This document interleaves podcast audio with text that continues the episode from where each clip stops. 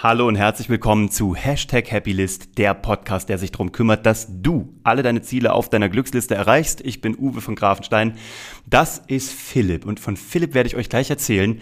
Philipp ist ein Startup-Entrepreneur, war mal bei Amazon, hat eine Firma, die äh, Mokebo heißt. Ich werde euch auch alles hier unten drunter verlinken, wie ihr ihn findet und wie ihr Mokebo findet. Und Mokebo macht Möbel. So ist es, ja. Hallo und Hallo. Äh, danke für die Einladung. Ich danke dir, dass du extra gekommen bist aus äh, Köln, ja. deine alte Heimat München. Ein guter Grund. Wir haben viel zu reden, ja. weil ähm, wir fangen vorne an. Das ist ein Podcast, der Menschen zeigt, die was gerissen haben, die dann aber vielleicht was ganz anderes gemacht haben oder dabei was anderes zu machen. Also, also tatsächlich ein Transformationspodcast. Ja. Und ähm, dich habe ich kennengelernt über den Robi von Lucky Recipes, der letzte Woche bei mir war und der seinen YouTube-Channel hat. Ihr habt euch bei Amazon kennengelernt. Das genau. führt mich zu meiner allerersten Frage. Guck mal. Normalerweise in der echten Welt wollen Leute bei Google oder Amazon arbeiten und dann haben sie auch den Höhepunkt erreicht. Ja. So, so gilt es doch. Was ist bei dir schiefgelaufen, dass du von Jeff Bezos weggelaufen bist? Also ich glaube, ähm, ich glaube, das hatte verschiedene Gründe. Ähm, ich trage Amazon auf jeden Fall, Stand heute, immer noch ganz tief in meinem Herzen. Nach diesem Podcast werde ich mit meinen alten Arbeitskollegen auch sofort Mittagessen gehen und das erste Mal, seit ich Amazon verlassen habe, auch wieder zum Campus zurückfahren. Freue ich mich schon drauf. Ich glaube, das war eine ganz, für mich persönlich und für meine Persönlichkeit eine ganz natürliche Entwicklung. Ähm, ich habe damals dual studiert bei Amazon, habe dann eine ganz normale oder typische Einstiegsposition äh, im Vertrieb eingenommen, ähm, war dafür zuständig, äh, Händler zu akquirieren für den Amazon-Marktplatz, habe wirklich Telefonhörer in die Hand genommen und gesagt, ich bin Philipp Gehela äh, von Amazon, wir suchen nach neuen Händlern, die Socken verkaufen. Ihr Online-Shop für Socken ist super interessant. Ich würde Sie gerne äh, bitten, Ihre Produkte auch auf Amazon zu verkaufen. Ah, wie spannend, dass das so haptisch und so händisch noch ist. Es ist unglaublich. Und da würde man doch wirklich denken, ist, es gibt doch diesen Satz, to scale, do things that don't scale. Ja, genau. Also, oder? Ja, das, das ja. Ding so. Damit Amazon so skalieren kann, hast du Leute angerufen. Und das ist, das ist, das ist die damals die Phase gewesen, in der Amazon auch in dieser Hypergrowth-Phase war. Ähm, Amazon war, als ich angefangen habe, um vielleicht das ins Verhältnis zu setzen, dass man sich das gut vorstellen kann, war der Aktienkurs bei 200 Dollar, als mhm. ich eingestiegen bin. Wie lange ist das her? Äh, 2012 Oktober. Ähm, sieben Jahre. Okay, genau, sieben genau. Jahre. Inzwischen ist der Aktienkurs, war der bei 1000, 2030 Dollar. Ne? Also es ist, eine, es ist eine unglaubliche Hypergrowth-Phase gewesen. Auch im Unterschied im Marktplatz war es damals so, damals war es ein Team voll mit New Accounts Managern wie mir. Hörer gegriffen, den ganzen deutschen und europäischen E-Commerce angerufen und gesagt, eure Produkte wollen wir auf dem Amazon-Marktplatz listen. Inzwischen ist es so, das Team ist deutlich kleiner geworden, weil eine Sättigung eingetreten ist. Es gibt jetzt schon viele Online-Shops, die ihre Produkte auch auf Amazon verkaufen. Mhm. Äh, aber damals war es halt echt alles noch so in so einer Phase. Amazon war schon groß, riesig, der größte. Aber man hat noch ganz viele neue Themenfelder erschlossen. Und ähm, für mich eine super Einstiegsposition, äh, habe extrem viel dabei gelernt und habe dann den Weg für mich weitergefunden, was sind Dinge, die mich treiben und äh, die mir Spaß machen und habe schnell gemerkt, innovative äh, Modelle. Amazon Prime hat mich immer fasziniert. Äh, das Kundenbindungsprogramm, von dem ich denke, eines der, der, der signifikantesten und interessantesten Kundenbindungsprogramme der Welt. Ähm, und habe mich dann weiterentwickelt und gesagt, ich will eigentlich ins Produktmanagement. Mhm. Bin zu Amazon Prime, Schrägstrich Amazon Music gegangen und war beim äh, ab dann bei verschiedenen Launches von Innovationsprodukten rund ums Amazon Prime Produkt äh, ähm, zuständig, unter anderem Amazon Music Unlimited. Mhm. Ähm, ist ja inzwischen wirklich ein sehr ernstzunehmender Konkurrent zu Spotify oder Apple Music ähm, als Full, Full Scale Streaming Service. Ähm, da war ich für die, die Performance-Marketing-Strategie äh, mitverantwortlich.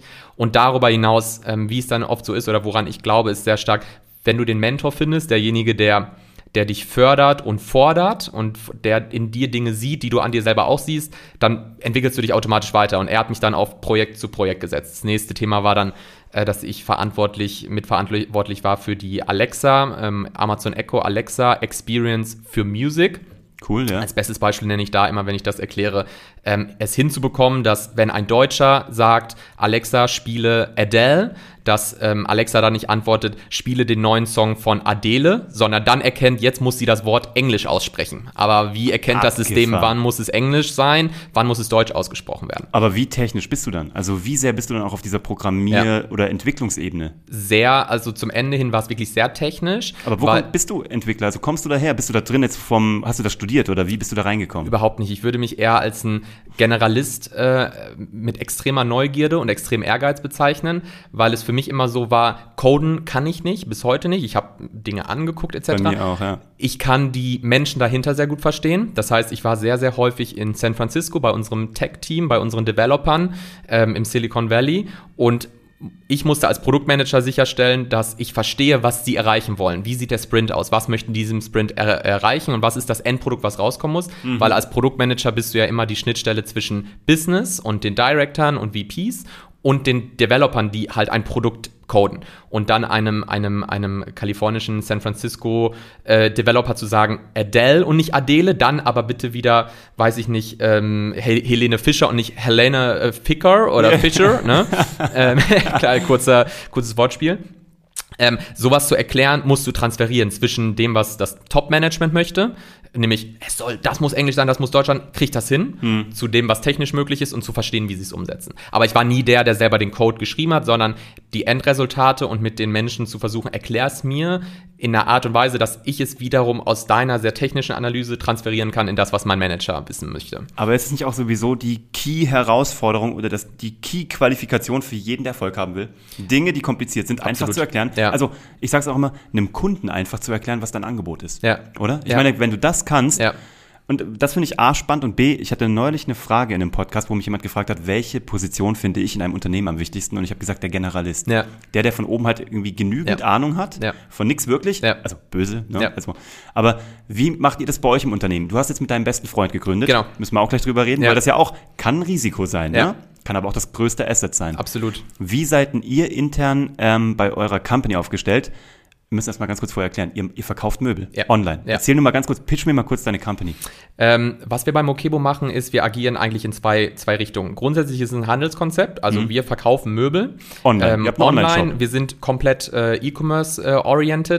Ähm, nach vorne hin zum Endkunden verkaufen wir Möbel auf den größten und reichweitenstärksten E-Commerce-Plattformen. Ähm, von Amazon über eBay, Otto, ähm, die Metro AG geht jetzt bald äh, ins E-Commerce. Überall da, wo man als Handelsmarke auftreten kann, aber die Preise kontrollieren kann und seine Ware nicht verkauft, sondern wir treten als Händler auf und machen die Preise, sind gleichzeitig aber auch eine Marke Mokebo. Ihr habt einen eigenen Online-Shop. Wir auch, haben ne? dazu auch einen eigenen Online-Shop, den wir aufbauen, ja. weil wir Mokebo auch als Marke entwickeln wollen. Ja. Das ist für uns eher ein Marathon und das ist nicht etwas, was wir sofort, äh, sofort machen wollen, sondern über die Zeit. Mhm. Ähm, und nach hinten hin haben wir gesehen, dass es eine extreme Nicht-Digitalisierung in der Möbelbranche immer noch gibt, vor allem bei Möbelproduzenten in Europa die eigentlich unglaublich spannende und tolle und hochwertige Möbel produzieren, aber, aber immer noch sind. über 90, erstens das, ja, absolut. Oder?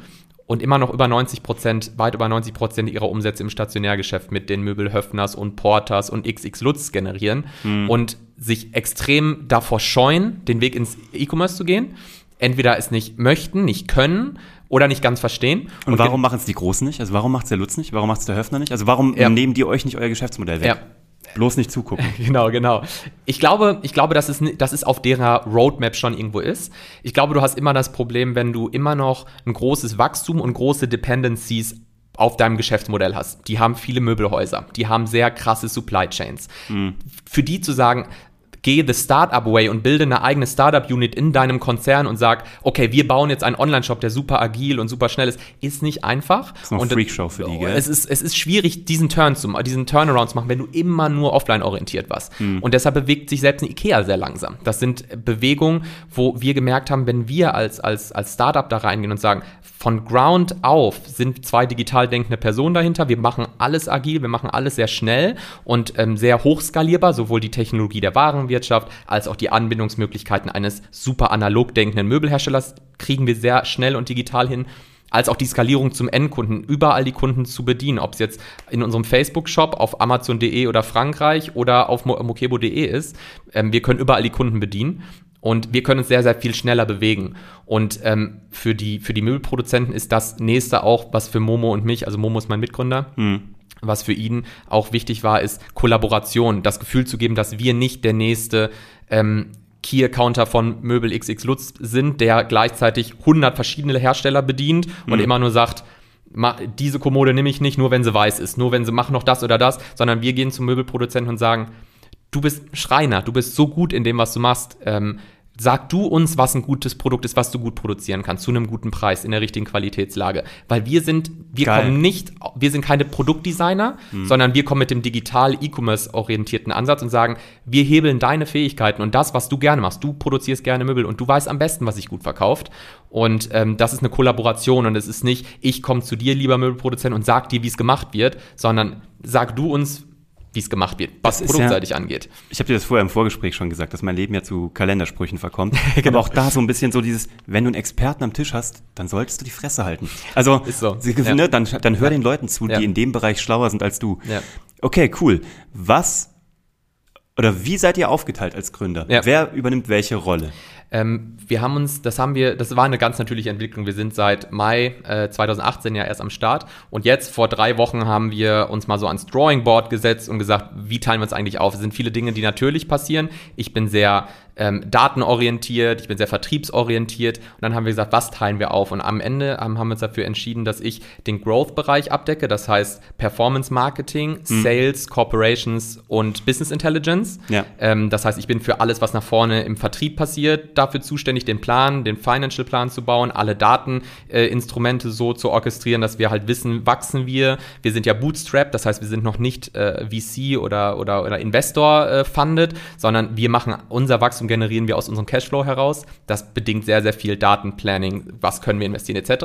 Und der Moritz, mein Mitgründer, ähm, ist alles, was ähm, alle Themen, die Business Development ähm, äh, betreffen, ähm, zuständig. Er kümmert sich um die Ausbreitung der Selektion. Er ist der Hauptansprechpartner für unsere Möbelproduzenten, mit denen wir arbeiten. Und er ist für den ganzen Thema die Entwicklung der Marke Mokebo zuständig. Das heißt, er ist für Produkttexte, äh, für die Bildsprache und Textsprache, wo wir uns ja auch sehr auszeichnen oder auszeichnen wollen, äh, zuständig und treibt diese Sachen voran. Und was wir uns beide im Moment noch teilen, sind Operations, ähm, HR-Themen, Logistik-Themen. Logistik ist ja ein großes Thema unseres Geschäftsmodells. Ja? Ähm, wie bekommen wir das Sofa aus Polen zum deutschen Endkunden in München, ja. Schwabing? Ja? Ähm, das teilen wir uns gerade noch und sagen HR, Logistik und Buchhaltung, Accounting teilen wir uns, aber ähm, Development intern macht Moritz hm. und Growth extern ähm, und Daten, äh, Datenmodell mache ich. Kommt von dir. Und wie funktioniert das? Wie, wie lange kennt ihr euch schon? Also seid ihr so Sandkastenfreunde oder Schulfreunde? Würde, ich würde sagen Sandkastenfreunde ab dem Moment des Studiums. Also wir haben uns 2010 zum Dualstudium kennengelernt, ja. haben dann zusammen in Kalifornien äh, studiert, haben hm. da in einem Zimmer äh, dreieinhalb Monate in einem ein Zimmer uns geteilt, ähm, und haben uns da eigentlich zu besten Freunden ent entwickelt. Äh, lustigerweise ist er Dortmunder, ich bin Schalke-Fan, das sind da schon oi, wieder Gegenpole, die sich aber anziehen. Okay. Und dann war es eigentlich so, er, er hat dann den Weg ähm, in die Strategieberatung ge, äh, genommen. Ich bin bei Amazon geblieben und wir haben uns ab dann wirklich so Consultancy-mäßig betrachtet und immer wieder gesprochen, wenn einer einen Karrierestep vor sich hatte, ein Projekt abgeschlossen hat, den objektiven Dritten dazu geholt. Moritz gefragt, was, sie, was denkst du ist das Beste? Hm. Und dann kam halt der Punkt in 2000 2017 zu sagen, wir beide fühlen so viel Energie in uns und die, wir wollen Verantwortung übernehmen und wir scheuen uns nicht große Entscheidungen zu treffen. Wir wollen uns selbstständig machen. Wir wollen was Eigenes schaffen, weil wir glauben, wir können damit viel bewegen. Ähm, und wir haben diese Inspirationsquellen etc. Und wir beide passen, ergänzen uns gut als Freunde. Trotzdem hat er die Kreativität. Ich habe die Datengetriebenheit, wenn man die Sachen so in der Branche wie der Müllbranche, die noch so unterdigitalisiert ist, zusammenbringt und ein paar coole Sachen macht, ähm, dann, dann kann man da echt was Schönes, Großes draus, draus schaffen. Und das klingt super, also auch von, von dem, wie sich zusammenfügt. Ne? Ja. scheint so ein Rädchen ineinander zu greifen. Total. Wie war die Reaktion von eurem Umfeld? Ja. Und wie war eure eigene Wahrnehmung, mhm. als ihr gesagt habt, so, wir gehen jetzt von echt guten Berater bzw. Amazon-Jobs ja. in die Selbstständigkeit. Ja. Die waren ja bestimmt alle total begeistert und haben gesagt, das ist eine geile Idee, los geht's. Ich meine, du kennst das wahrscheinlich selber. Ich würde gerne auch über deine Erfahrungen da hören, weil es war gemischt. Ähm, ich erinnere mich, ein einschneidendes Erlebnis ist für ein, mein, mein Mentor, damals Director Amazon Music Deutschland. Ich erinnere mich, wie ich gezittert habe, zu ihm wirklich direkt ins Büro des Direktors sozusagen zu gehen und ihm mitzuteilen, dass ich kündigen werde, weil ich mich selbstständig machen möchte. Krasser und ich Moment. erinnere, ich erinnere mich, ähm, als wäre es gestern, wo ich mich zu ihm hingesetzt habe, ich habe das Büro vor Augen und dann habe ich gesagt, ähm, äh, ich, ich habe mich entschieden zu kündigen. Ähm, wir hatten ein riesiges Projekt mit dem Amazon Music äh, Bundesliga Radio abgeschlossen, wo ich als Produktmanager für verantwortlich war. Ähm, und ich erinnere mich, wie er sagte, wahrscheinlich muss ich dir gar kein Gegenangebot machen, weil er, ich glaube, er kannte mich auch und wusste, dass ich einen relativ klaren Plan immer verfolge. Und wenn ich mhm. Entscheidungen treffe, dann, dann stehe ich da auch ziemlich krass hinter und dann, dann lasse ich mich davon nicht mehr abbringen. Und wie er dann sagte, ähm, ich glaube, ich kann dich davon sowieso nicht mehr abbringen, ich brauche dir gar kein Angebot jetzt machen. Ähm, und bei der Familie war das dann eher am Anfang nicht richtig wahrgenommen, nicht richtig wahrgenommen in Form von, ja, der Philipp hat jetzt da eine Idee, ähm, der ist bei Amazon, der macht da so jetzt einen guten Weg, ein jetzt rum. spinnt er ein bisschen rum mit Momo zusammen, der wird schon wieder auf den Boden der Tatsachen kommen. Als die gemerkt haben, dass es wirklich ernst wird und ich kündige bei Amazon und Moritz kündigt bei, bei seiner äh, Strategieberatungsfirma, dann kam so die Phase meiner Mutter beispielsweise, das erinnere ich mich auch noch gut, Angst, Philipp, was gibst du denn jetzt da auf? Deine Karriere, du bist auf so einem Weg, ne? Du könntest äh, ins Ausland nach San Francisco theoretisch gehen, du kannst alles machen. Ähm, das war die Angstphase. Und als man dann gesehen hat, was sich daraus entwickelt und, ähm, und wir letzten Monat im August zum ersten Mal jetzt einen sechsstelligen äh, Umsatz gemacht haben, 14 Monate nach Launch. Wow. Ähm, Herzlichen äh, ne, Glückwunsch. Vielen Dank. Ähm, jetzt ist die Phase, in der, wow, das scheint, die meint's ernst ähm, das und Modell, es funktioniert. Und es fun scheint zu funktionieren. Ja, ähm, und dann sagen alle so, bei dem habe ich es immer schon gewusst. genau, bei, und jetzt ist es genau. Wenn es irgendwo klappt, dann bei dem. Wenn einer, dann der Philipp. Na, ja, äh, so also, lustig. und das sind tolle Phasen, die ich da durchlaufen habe. Und bei, im Freundeskreis ist es dann wieder andere Phasen von, man merkt, Momo und ich fragen uns oft, es wird ernst genommen, aber es ist nicht so, dass die dann sagen, wow, ihr beiden Entrepreneurs, sondern du bist immer noch der gleiche Philipp in deinem Freundeskreis und, mhm. und jeder macht sein Ding, aber du bist in dem Moment, in dem ich meinen mein Laptop aufklappe, treffen wir ganz krasse unternehmerische Entscheidungen und, und jeden Tag ist ein neuer Tag und äh, du musst wieder neu überdenken, ist das richtig etc. Aber als Freund bist du immer noch der gleiche Freund, der jetzt halt ein Start-upler ist irgendwo. Ähm, und so hatte das beruflich, privat, im Freundes- und Familienkreis so unterschiedlichste Phasen, die man da durchläuft. Also es ist echt nicht eine spannende Reise. Bis heute. jetzt, ihr seid noch nicht so lange jetzt genau. unterwegs genau. als Unternehmer, aber glaubst du jetzt schon, dass sich das, in, also irgendwas in deinem Freundeskreis tut? Hast du, also ich habe das bei mir bemerkt, ne? Ich bin ja. häufiger, glaube ich, mit Unternehmern jetzt tatsächlich ja. unterwegs oder mit Menschen, die so Intrapreneure sind, ja. ne? Sagt man doch tatsächlich so. Also Leute, die in einem Unternehmen festangestellt sind, aber so arbeiten, als wäre es ihre eigene ja. Abteilung. Ne? Und äh, merkst du das schon? Ich hatte, da ich hatte das ja spannenderweise dich auch vorhin mal kurz gefragt, weil du so ja. ein erfahrener äh, Entrepreneur ja inzwischen auch bist. Wie hat sich das so in deiner Reise, in der unternehmerischen Reise verändert?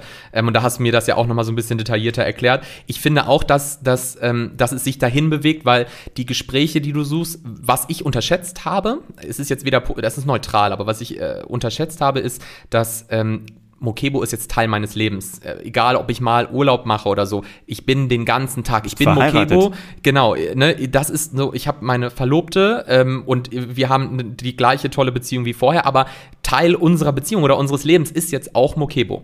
Und, deshalb, und auch Momo. Und, auf, eine, und eine, genau, auf eine ganz andere Art und Weise, absolut, oder? Absolut. Das also, kenne ich nämlich so. Ich sage ich genau habe so es dir, dir vorhin gesagt. Also es ist so, als hätte man also noch eine Ehefrau gefühlt, ne? Ja. Oder so Brother from another mother. Es hat auch nichts mehr eigentlich. Also Absolut. Also, es ist zwar auch noch Freundschaft, ja. aber it's way more than ja, that. Ja, und, und genau das, vielleicht um da einmal äh, einzusteigen, ähm, genau das macht es aus, dass es so wichtig ist, dass du den richtigen Mitgründer findest. Total. Weil Andrea, meine Verlobte, kennt Momo extrem gut. Die beiden verstehen sich super, super gut. Die kennen sich jetzt auch schon viele Jahre, weil sie weiß einfach, sie teilt mich mit meinem Business und mit dem Mitgründer, weil wir ein Zweierteam sind. Und das muss gut funktionieren. Es fun funktioniert wirklich wunderbar. Es geht sehr viel um Respekt, es geht um Vertrauen, es geht um Verständnis für verschiedene Lebenssituationen, in denen wir uns befinden. Ähm, aber nochmal, um dem, zum Thema zurückzukommen, äh, mit wem umgibt man sich dann? Ich merke schon, dass diese Themen keiner kann verstehen, wie sehr Arbeit jetzt Teil deines Lebens sein kann, wenn er nicht selber Entrepreneur ist und das, diesen ja. Weg, dieses Verständnis hat. Das heißt, man orientiert sich schon in Gesprächen über das eigene Geschäft an Leute, die auch gegründet haben oder die irgendwie Entrepreneurial Spirit versprühen, ja. weil du dann erklären kannst, hast du das auch? Kommst du auch mal nach Hause und hast Existenzängste? Das ist ganz, ne, da braucht man sich nichts vormachen. Es gibt Tage, äh, die wird es bei dir genauso geben, ne? Äh, dann kommst du nach Hause und denkst, boah, geht das, wie geht das weiter? Ne? Wie, das ist, das ist spannend, aber so viele Themen, so viele Entscheidungen. Und das kann jemand, der im Angestelltenverhältnis ist, ohne den jemals zu nahe zu treten. Denn ich respektiere das total. Ja, ähm, ja, absolut. Die arbeiten nicht weniger. Genau, die arbeiten wahrscheinlich teilweise anders, aber einfach. Und, und die Fragen, die Fragestellungen, die man als, als Selbstständiger hat, sind einfach so extrem unterschiedlich. Und dann suchst du dir die Leute, die das verstehen und die das fühlen und dann sagen, Philipp, genau das habe ich vor zwei Jahren auch. Ähm, der, der, der Besitzer eines unserer größten Möbelpartner mhm. ähm, hat zu uns gesagt, es gab so viele Phasen, da hätte er für zwei Euro sein, sein, seine Produktion abgegeben. Ne? Philipp, Momo, macht euch keinen Kopf. Ich es wird so diese Situation geben. Ja, ja. Geht da durch. Ne? Es, das ist die Ravioli-Zeit. Mach die Ravioli auf, ess sie auf und werf sie nicht weg. Mhm. Du musst da durch. Mhm. Und ähm, das sind so Sachen, die Momo und mich dann sehr prägen. Und dann sagen wir, ey, ähm, mit solchen Leuten zu sprechen, inspiriert natürlich nochmal. Aber geil, dass es eine Ravioli-Zeit ist. Bei uns ist es nämlich die Yum-Yum-Nudelzeit. Weißt du, kennst du diese Genau, ja klar. Diese Nudeln für 99 Cent? Auf, aufschütten genau, und genau. Ja. Mit heißem Wasser drüber. Ganz genau. Ja. Witzig, wie das so ein Generationending ist. Ne? Früher war das so Ravioli-Zeit, jetzt so Yum-Yum-Nudeln. Ja. Lustig. Ja. Mhm.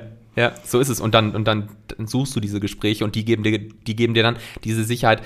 Es ist aber auch genauso, brauchst du, glaube ich, auch die Freunde, die ähm, an, in anderen Lebensphasen sind, um diese objektive dritte Meinung auch zu bekommen und zu sagen, Philipp, jetzt mach dich doch nicht verrückt. Ähm, ein anderer äh, mit ein anderer Gründer und guter Freund von uns beiden hat immer gesagt, was soll schon passieren? Mhm. Was soll schon passieren? Und das, ist eigentlich so eine starke Aussage, das ist weil der Hammer. Ja, äh, ich habe das auch schon hier zum hunderttausendsten Mal hochgekocht, aber meine Oma hat gesagt, ärger dich nur über Sachen, über die du dich noch in fünf Jahren ärgern würdest. und was soll das sein? Ja. Gibt's doch gar Spannend. nicht. Spannend, gute gute Aussage. Ja. Was oder ganz spannend nämlich nochmal, Andrea, deine Verlobte, wie hat die reagiert? Die mhm. kommt auch aus einer Festanstellung, gell? Genau, die und, war auch bei Amazon. Okay, mhm. und wie hat die reagiert? Ich finde das ja super spannend, weil mhm. du brauchst eine starke Partnerin. Machen ja. wir uns nichts vor. Wenn du Unternehmer bist, ja. brauchst du eine Partnerin, die muss nicht Unternehmerin sein, aber sie muss denken und fühlen wie eine Absolut. so ein bisschen. Ja, ähm, Oder auch genau anders übrigens, um dich auch am Boden zu halten. Erstens das, aber ich glaube, und, ähm, und dann, dann, dann sprichst du wahrscheinlich auch als Erfahrung, du brauchst Unterstützung ohne Ende, dieses, die, weil du hast eine Partnerin und Andrea war von Tag null an meine größte Supporterin und von mhm. Tag null an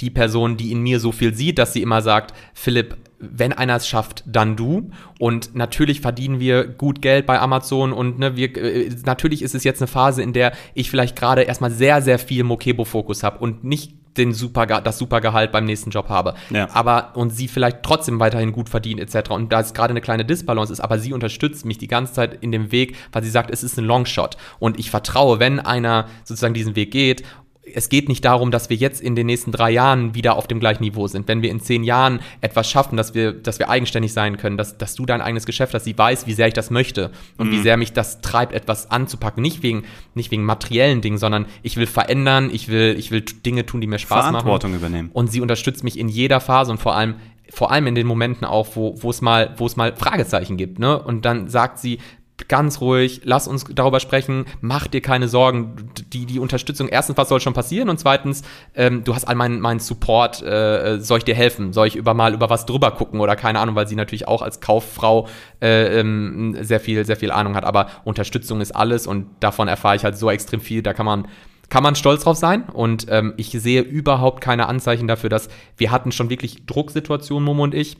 Klar. Er hat seine Annie, seine Verlobte, die ihn extrem unterstützt. Ich habe Andrea, die uns extrem unterstützt. Und ich sehe keinerlei Anzeichen, dass in Drucksituationen, dass es dann irgendwie Sätze kommen würden wie, ja, dann, dann hört doch auf oder, sondern da kommt, genau dann kommt jetzt erst recht, jetzt gibt Gas. Ne? Jetzt ist schwierige Entscheidung, jetzt Vollgas. Ne? Wir kriegen das hin, alle zusammen. Weil die sind ein Teil davon. Aber dann ja. hast du genau die richtige gefunden, darauf eine Faust.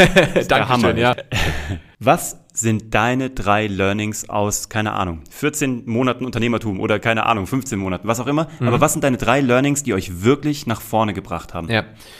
Also ich würde sagen, einerseits ähm, nie aufhören. Mhm. Äh, keep digging for more. Ähm, und äh, teilweise muss man wirklich genau in dem Moment, in dem man denkt, jetzt wird die extra Meile, die man gehen muss, um diese Situation äh, zu überkommen oder die Schwierigkeit, die man da hat, zu überkommen, schwierig. Erst recht dann sagen, jetzt geben wir Vollgas. Das ist die erste Sache. Die zweite Sache ist für mich definitiv nie ähm, nie den Weg des geringsten Widerstands gehen. Ich glaube, das ist der Anfang vom Ende, wenn mhm. man, wenn man irgendwann anfängt, über Sachen drüber zu arbeiten und zu sagen, jetzt ganz konkrete Beispiele, der Produkttext ist jetzt nicht mehr ähm, so wie von den neuen Produkten, die wir launchen. Ja, dann ändern wir den und wir gehen nicht über da drüber und wir sagen nicht, dass, oh, das ist jetzt natürlich anstrengend, auf zehn Vertriebskanälen das zu ändern und wie machen wir das denn alles? Nie den Weg des geringsten Widerstands gehen. Das ist ein großes Learning, ähm, weil du hast einmal eine grüne Wiese, aber du merkst, wie schnell die Wiese nicht, nicht mehr so grün ist, selbst wenn du nur ein Startup bist. Ja. sondern dann merkst du, Sachen sind jetzt gefestigt, du musst sie immer wieder aufbrechen, hinterfragen, hinterfragen, hinterfragen. Und die dritte Sache ist, ähm, ich glaube, kreativ zu bleiben, kreativ für Ideen, ähm, kreativ zu sagen, äh, Robi, oh, schreib, schreib mir, ähm, lern noch mal den Uwe kennen, wir telefonieren, es ergibt sich was Tolles, ist, das ist Kreativität und Inspiration und zu sagen, offen zu sein ja. für, für Möglichkeiten, sich auszutauschen mit tollen Menschen ähm, und nie aufzuhören, irgendwie äh, nach neuen Lösungen zu suchen oder nach neuen Ideen, frischen Ideen im Geschäft zu suchen, die, die dein, dein Geschäft extrem verändern können und in eine extrem andere Richtung äh, ähm, äh, lenken können. Also Kreativität, nie aufhören äh, zu hinterfragen und zu arbeiten, sind auf jeden Fall Learnings, die, die, die uns beide sehr stark machen und Mokebo sehr stark machen. Ja. Super genial. Ich wünsche euch viel Erfolg damit. Ich habe noch eine Frage an dich. Was ist für dich deine private Happy List oder auch die für Mokebo? Wo wollt ihr jetzt bis zum Ende des Jahres 2019 hin? Ja. Was hast du so vor?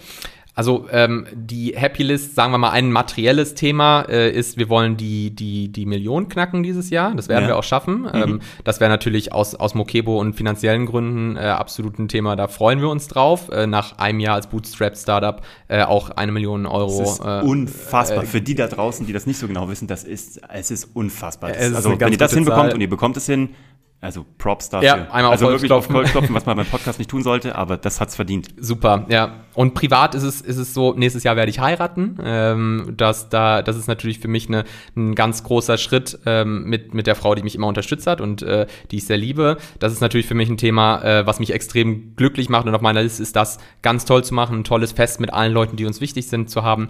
Und dann das, das Baby wachsen zu sehen. Ne? Die, wir, für mich macht es sehr glücklich, ähm, Wachstum herzustellen, auch Mitarbeiter zu schaffen, Mitarbeiterplätze zu schaffen, etc. Für, das, für mein, meinen Job etwas zu bewegen, zu sagen, aus dem Nichts und ohne VC Capital etc. bauen wir eine Organisation, die, die, die neue Mitarbeiter schafft, die neue Dinge in der Möbelindustrie schafft, etc. Das ist, denke ich, für mich äh, auf der Happy List zu sagen, das will ich erreichen, das will ich schaffen, ich will eine Veränderung herstellen und äh, ja, das sind so zwei Dinge privat und beruflich, die mich da echt antreiben. Super schöne Happy List. Super schön, was ihr bisher geleistet habt. Äh, ich finde es cool. Ich finde es eine coole Reise und ich würde euch auch gerne weiter begleiten. Wenn dir das hier Spaß gemacht hat, dann würde ich dich gerne vielleicht Ende des Jahres, Anfang nächsten Jahres, Jederzeit wenn die Million gerne. geknackt ist. Das wäre eine sehr gute noch Aufhänger. vor der Hochzeit. Ja. Ähm, dich gerne wieder einladen. Ich wünsche euch viel Erfolg. Grüße mir den Momo. Grüße mir die Damen. Danke. Wenn ihr diesen jungen Mann kennenlernen wollt, dann werde ich euch hier unten äh, einen Link reintun. Einmal zu Mokebo, aber auch ähm, zu Instagram. Vielleicht findet man dich dort. Sehr gerne, ja. Auf jeden Fall. privat ansprechen ja? möchte. Ich ja? finde, Instagram ist immer ein guter Weg. Auf jeden Fall. Perfekt. Also ihr findet den Philipp hier unten drunter. Und äh, ich danke dir da draußen, dass du dabei warst, bei einer knappen halben Stunde. Und ich hoffe, es hat dir was gebracht, egal ob du ein Möbel-Startup starten möchtest oder nicht, aber es geht um die Denke und es geht um die Inspiration. Ja. Und es war ein wertvoller Talk. Vielen, Vielen Dank. herzlichen Dank auch, dass du gekommen bist aus Köln. Vielen Dank, dass du zugeguckt hast. Ich wünsche dir den größten Erfolg, den du dir nur selber vorstellen kannst und sogar noch ein bisschen mehr. Wir sind draußen und äh, ich freue mich aufs nächste Mal, wenn du dabei bist. Hab eine schöne Woche. Ciao. Ciao, ciao. Ich freue mich, dass du dabei warst und ich habe hier noch einen Schmankerl für dich. Und zwar, wenn du Unternehmer bist, egal ob gerade in der Startup-Phase oder aber schon etabliert und dir noch so zwei, drei Hacks fehlen, wie du dein Business skalierst und nochmal komplett durch die Decke schießen lässt, dann habe ich eine Lösung für dich. Und zwar haben wir ein neues Projekt an den Markt gebracht, das heißt Startup Hacks Accelerator ist ein Beratungsprogramm, wo wir mit Hilfe eines E-Learning-Tools und einer One-on-One-Begleitung Unternehmen auf die nächste Ebene bringen. Du findest das Ganze unter startuphacks.de. Ich verlinke dir das ja auch unten drunter. Schau dir das an, wenn du Unternehmer bist und gerade startest oder aber mit Startup-Techniken dein bestehendes Unternehmen nochmal so auf die nächste Ebene schießen magst oder wenn du jemanden kennst, für den das interessant sein könnte, dann leite ihm das gerne weiter. www.startuphacks.de. Ich freue mich auf den nächsten Podcast mit dir zusammen. Bis dahin viel Erfolg.